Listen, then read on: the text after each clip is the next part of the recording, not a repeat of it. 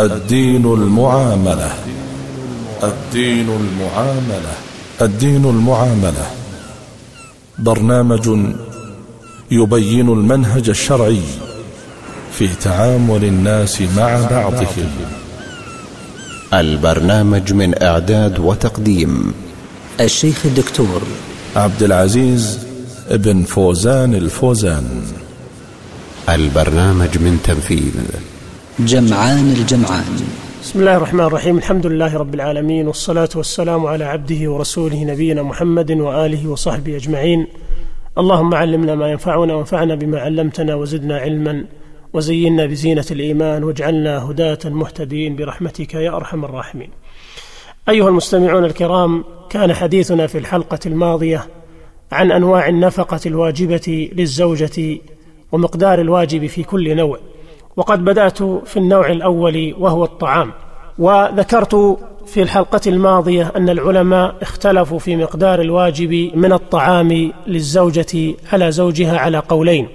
القول الأول أن الواجب على الزوج من الطعام وتوابعه هو قدر ما يكفي زوجته والكفاية راجعة إلى العرف وليست مقدرة بالشرع بل تختلف باختلاف الأزمان والبلدان والأحوال والأشخاص. وقد بينت معنى اختلافها في الزمان والبلد والحال والشخص في الحلقة الماضية. وهذا القول هو قول جماهير العلماء من الحنفية والمالكية والحنابلة.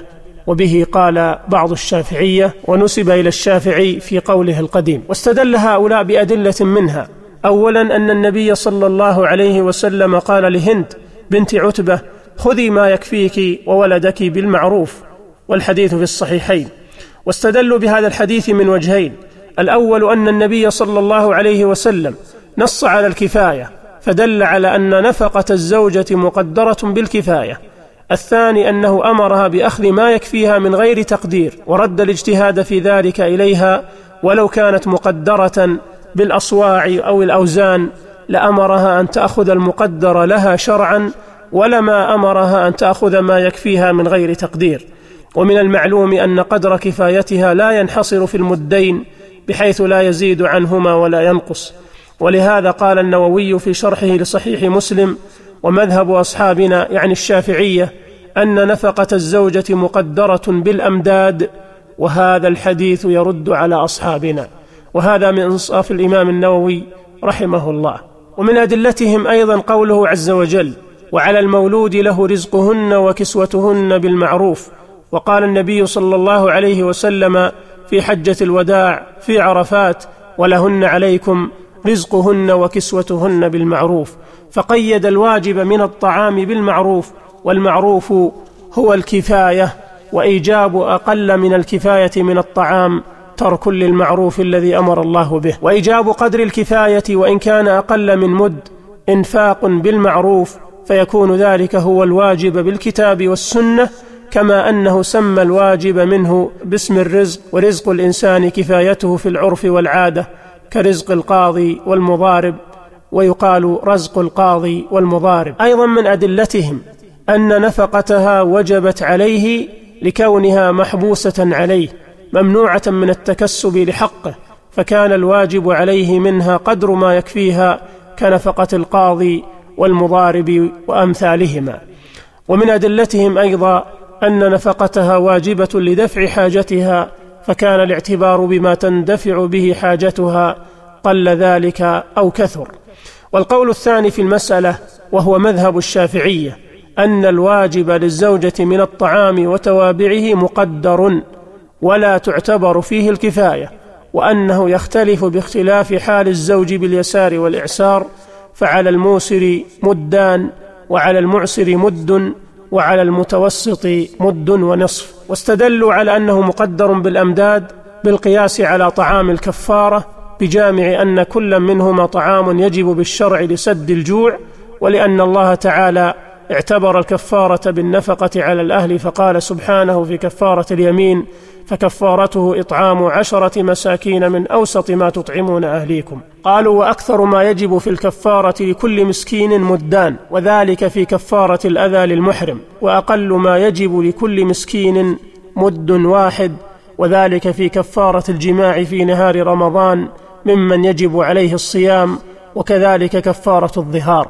فأوجبوا على الموسر الأكثر وهو مدان وعلى المعسر الأقل وهو مد وعلى المتوسط ما بينهما لأنه لا يمكن إلحاقه بالموسر وهو دونه ولا بالمعسر وهو فوقه فجعل عليه مد ونصف حتى لا يتضرر لو ألزم بالمدين ولا تتضرر زوجته لو ألزم بمد واحد كالمعسر. ولكن يجاب عن هذا الدليل من عدة وجوه. الأول أن نصوص الكتاب والسنة التي وردت في وجوب نفقة الزوجات جاءت مطلقة عن التقدير فمن قدر فقد خالف. والوجه الثاني أن الشرع ورد بالإنفاق مطلقا من غير تحديد ولا تقدير ولا تقييد. فكان الواجب رد ذلك إلى العرف لو لم يرده إليه النبي صلى الله عليه وسلم.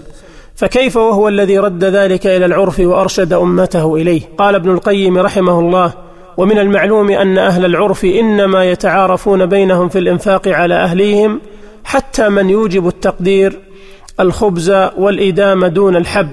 والنبي صلى الله عليه وسلم وأصحابه إنما كانوا ينفقون على أزواجهم كذلك دون تمليك الحب وتقديره. ولا يحفظ عن أحد من الصحابة قط تقدير النفقة لا بمد ولا برطل والمحفوظ عنهم بل الذي اتصل به العمل في كل عصر ومصر ما ذكرناه. وقال أيضا ولا يعرف عن صحابي البتة تقدير طعام الزوجة مع عموم هذه الواقعة في كل وقت. وقال ابن تيمية ولا يجب أن يفرض لها شيئا بل يطعمها ويكسوها بالمعروف. وهذا القول هو الذي دلت عليه سنة رسول الله صلى الله عليه وسلم. وهذه عادة المسلمين على عهد رسول الله صلى الله عليه وسلم وخلفائه.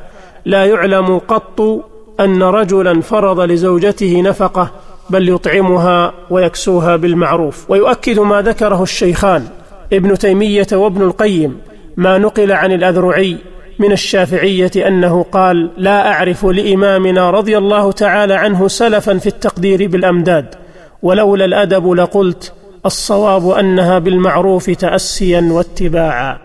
والوجه الثالث أن النصوص السابقة دلت على أن الواجب للزوجة من الطعام وتوابعه هو قدر الكفاية وما وجب كفاية لا يتقدر شرعا في نفسه لأنه يختلف باختلاف الأحوال والأشخاص والأماكن والأزمان كما بينته في القول الأول. فتقديره بمقدار معين لا يزاد عليه ولا ينقص منه في حق كل زوجة قد يكون فيه إضرار بالزوج أو الزوجة. والوجه الرابع أن قياسهم الطعام الواجب للزوجة على طعام الكفارة قياس غير صحيح لما يأتي. اولا أن الكفارة لا تختلف باليسار والإعسار ولا هي مقدرة بالكفاية وإنما اعتبرها الشرع بها في الجنس دون القدر. ولهذا لا يجب فيها الإدام بخلاف طعام الزوجة فإنه يجب لها قدر الكفاية من الإدام كما يجب لها ذلك من الطعام. ثانيا أن التقدير بالوزن في الكفارات ليس لكونها نفقة واجبة بل لكونها عبادة محضة لوجوبها على وجه الصدقة كالزكاة فكانت مقدرة بنفسها كالزكاة ونفقة الزوجة ليست واجبة على وجه الصدقة والإحسان بل هي واجبة على وجه الكفاية فتتقدر بكفايتها كنفقة الأقارب. وبعد هذه الاعتراضات الكثيرة الواردة على أدلة المقدرين يتبين ضعف قولهم بأن نفقة الزوجة مقدرة بالأمداد ويكون الراجح هو قول الجمهور بقوة أدلته وسلامتها من المناقشة والله أعلم. والمسألة الثانية في هذا الباب وهي من النفقة الواجبة للزوجة على زوجها الكسوة. فيلزم الزوج كسوة زوجته لقوله تعالى وعلى المولود له رزقهن وكسوتهن بالمعروف ولحديث جابر ولهن عليكم رزقهن وكسوتهن بالمعروف ولأنها يحتاج إليها لحفظ البدن وستره على الدوام فلازمت الزوجه كالطعام. وقد أجمع أهل العلم على أنها واجبة للزوجة على زوجها. وأما الواجب في الكسوة فهو قدر الكفاية بالاتفاق حتى عند الشافعي. قال في مغني المحتاج ولا بد أن تكون الكسوة تكفيها للإجماع على أنه لا يكفي ما ينطبق عليه الاسم والكفاية تختلف بحسب طول المرأة وقصرها وهزالها وسمنها وباختلاف البلاد في الحر والبرد. فيجب لها ما يكفيها على قدر يسر الزوجين وعسرهما وما جرت به عادة أمثالهما. فيجب للموسرة تحت الموسر من أرفع ثياب البلد من الحرير والقطن والكتان الجيد ونحوها وللمعسرة تحت المعسر من غليظ القطن والكتان ونحوهما وللمتوسطة تحت المتوسط ما بينهما. وأقل ما يجب من الكسوة قميص وسراويل وخمار أو مقنعة.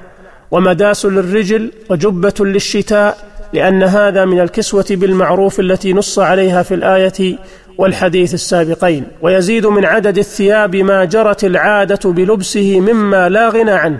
فالكسوة بالمعروف هي الكسوة التي جرت عادة أمثالها بلبسه باختلاف البلدان والأزمان والأحوال والأشخاص. وأما النوع الثالث من النفقة الواجبة فهو المسكن فيجب على الزوج أن يسكنها مسكنا لائقا بها لقوله تعالى أسكنوهن من حيث سكنتم من وجدكم. وهذا في حق المطلقة الرجعية فإذا وجبت لها السكنى وهي مطلقة فلأن تجب للتي في صلب النكاح من باب أولى. ولقوله تعالى وعاشروهن بالمعروف ومن العشرة بالمعروف أن يسكنها في مسكن يليق بها فإنها لا بد لها من مسكن تستكن به من الحر والبرد وتستتر به عن العيون وتحفظ به متاعها وتتمكن فيه من التصرف والاستمتاع. فكان توفيره لها واجبا على الزوج لأنه من تمام المعاشرة بالمعروف الواجبة لها عليه. وقد أجمع العلماء على وجوب إسكان الزوجة على زوجها وله إسكانها في البيت المملوك والمستأجر والمستعار بلا خلاف ويجب أن يكون المسكن على قدر يسارهما وإعسارهما وتوسطهما كما هو الحال بالنسبة للنفقة والكسوة. وبقي أيضا من النفقة الواجبة للزوجة على زوجها الخدمة ومتاع البيت وأثاثه ونحو ذلك وهذا سيكون محور حديثنا في الحلقة القادمة بإذن الله. أستودعكم الله الذي لا تضيع ودائعه. والسلام عليكم ورحمة الله وبركاته.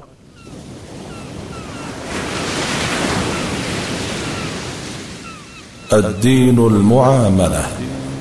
الدين المعاملة. الدين المعاملة. برنامج يبين المنهج الشرعي في تعامل الناس مع بعضهم. البرنامج من إعداد وتقديم الشيخ الدكتور عبد العزيز ابن فوزان الفوزان. البرنامج من تنفيذ جمعان الجمعان.